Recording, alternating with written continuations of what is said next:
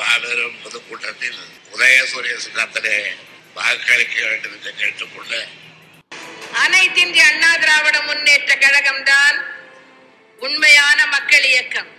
என்னை வாழ வைக்கும் தெய்வங்களான தாய்மார்களே என் ரத்தத்தில் ரத்தமான உடன்பிறப்பட்ட இப்போ நீங்க கேட்ட குரல்கள்லாம் அறிமுகமே தேவையில்லை. ஏன்னா அதெல்லாம் ரொம்ப பரிச்சயமானவை. ஆனா இப்போ நீங்க கேட்டுட்டு இருக்கிறது என்னோட குரல் Ashok from the Madras podcast welcome to my show அரசியல் சதுரங்கம். ஆமாங்க. அரசியல் சதுரங்கம் எவ்வளோ சுவாரஸ்யமான விளையாட்டு. இப்போது நீங்கள் இருக்கிற ரெண்டாயிரத்தி இருபத்தி ஒன்றில் யாரெல்லாம் தேர்தலில் நிற்கிறாங்க யார் ஆளும் கட்சி யார் எதிர்க்கட்சி எல்லாம் உங்களுக்கு தெரியும். ஏப்ரல் ஆறாம் தேதி ஓட்டு போடுறதுக்கு கூட நீங்கள் ரெடியாக இருப்பீங்க. ஆனால் இதெல்லாம் எங்கே தொடங்குச்சு? அரசியலும் வாழ்க்கையும் வேற வேற இல்லைங்க. டீ கடை பெஞ்சிலேருந்து ஆரம்பித்து ஜனாதிபதி மாளிகை வரைக்கும் எல்லாமே அரசியல் தான். ஏன்? நம்ம குடும்பத்தில் இல்லாத அரசியலா? யாருக்கு பிடிக்கும்? யாரை பிடிக்காது? யார்கிட்ட எப்படி பேசணும்? யார்கிட்ட எதை சொல்லணும்? எதை சொல்லக்கூடாது? எல்லாமே அரசியல் தாங்க. இந்த சின்ன சின்ன அரசியலெல்லாம் ஒரு பக்கம் இருக்கட்டும். நம்ம பெரிய அரசியல் பார்ப்போமா? தமிழ்நாட்டோட அரசியல்? இப்போ நம்ம ரெண்டாயிரத்தி இருபத்தி ஒன்றில் இருக்கோம். ஆனால் ஆயிரத்தி தொள்ளாயிரத்தி நாற்பத்தி ஆறில் நம்ம சுதந்திரம் அடைஞ்ச போது அப்போ நடந்த தேர்தல்களில் அப்போது தமிழ்நாடே கிடையாது. அப்போ இருந்தது மெட்ராஸ் மாகாணம். அந்த தேர்தலெலாம் எப்படி நடந்தது? யாரெல்லாம் போட்டியிட்டாங்க? எந்தெந்த கட்சிகள் களத்தில் இருந்தன? அப்போ நடந்த அரசியல் சுவாரஸ்யங்கள் எல்லாம் என்ன?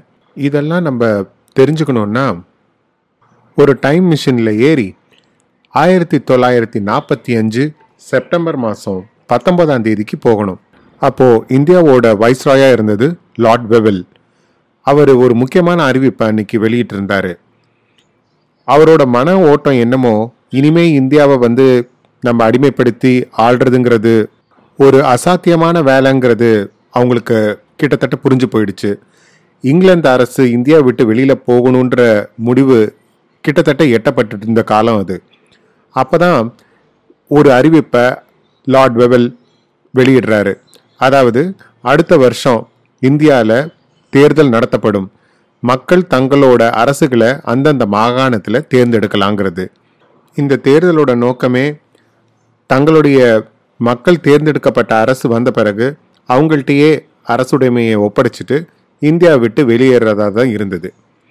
அதற்காக தேர்தல் ஆயுத்தங்கள் மிக விமர்சையாக பிரம்மாண்டமாக ஆரம்பமாச்சு.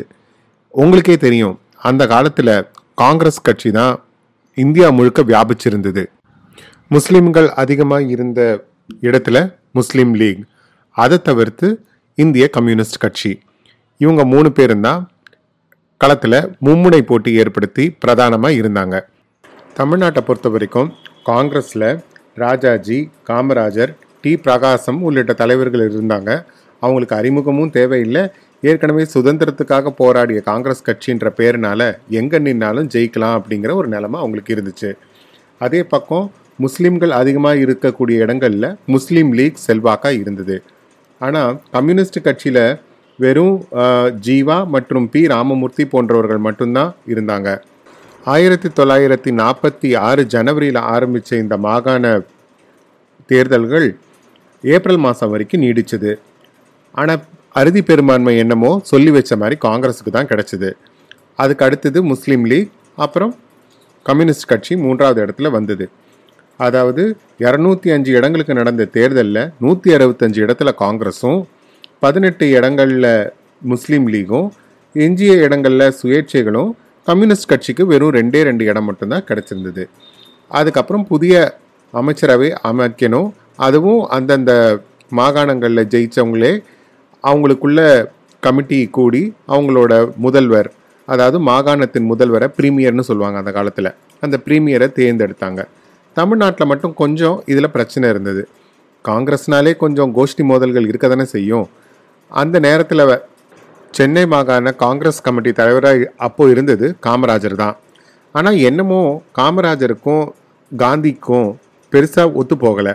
காந்தியடிகள் அந்த டைமில் எலெக்ஷனுக்கு முன்னாடியே தமிழ்நாடுக்கு வந்திருந்தார்.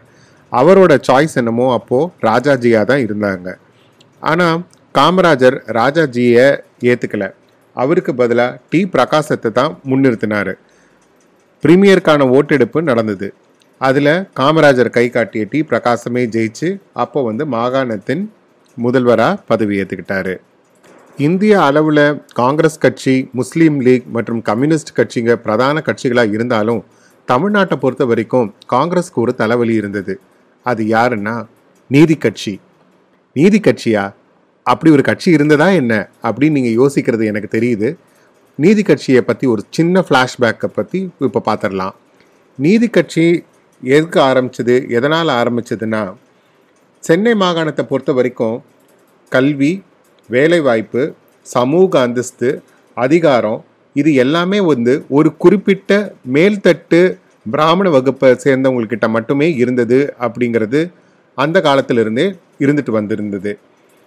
மக்கள் தொகை அடிப்படையில் சிறுபான்மையரும் சாமானியர்களும் பொதுமக்களும் அதிகமாக இருந்தாலும் அவங்களுக்கான உரிமைகள் மற்றும் அவங்களுக்கு தேவையான இடஒதுக்கீடு எதுவுமே அந்த காலத்தில் கிடைக்கல. அது எல்லாமே அந்த மேல்தட்டு வகுப்பு மக்களுக்கு மட்டுமே போய் சேர்ந்ததுன்ற ஆதங்கம் எல்லாருக்கும் இருந்துகிட்டு இருந்தது. அதை முறியடிக்கிறதுக்கு ஆயிரத்தி தொள்ளாயிரத்தி பதினாறாம் ஆண்டு தான் தென்னிந்திய நல உரிமை சங்கம் அப்படின்னு ஒன்று ஆரம்பித்தாங்க இதோட பின்னணியில் இருந்தவங்க முக்கியமாக மூணு பேர். பிடி தியாகராய செட்டியார் டிஎம் நாயர் மற்றும் சி. நடேச முதலியார் இவங்களோட கட்சிக்கு ரெண்டு முக்கிய கொள்கைகள் இருந்தது.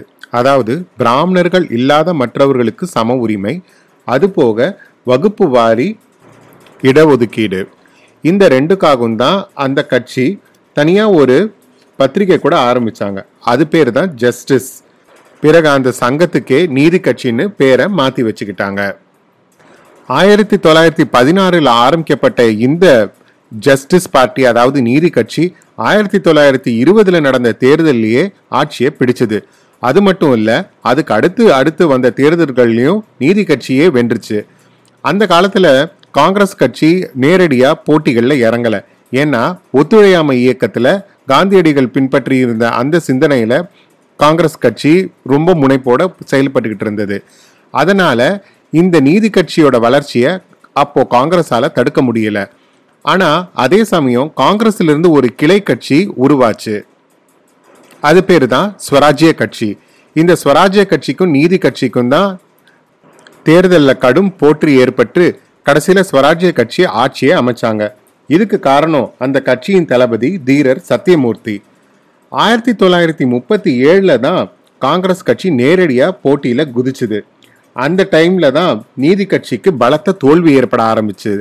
அடுத்து அடுத்து நீதி கட்சி தன்னுடைய செல்வாக்கை இழக்க ஆரம்பிச்சது. காங்கிரஸ் கட்சியோட கை ஓங்க ஆரம்பிச்சது.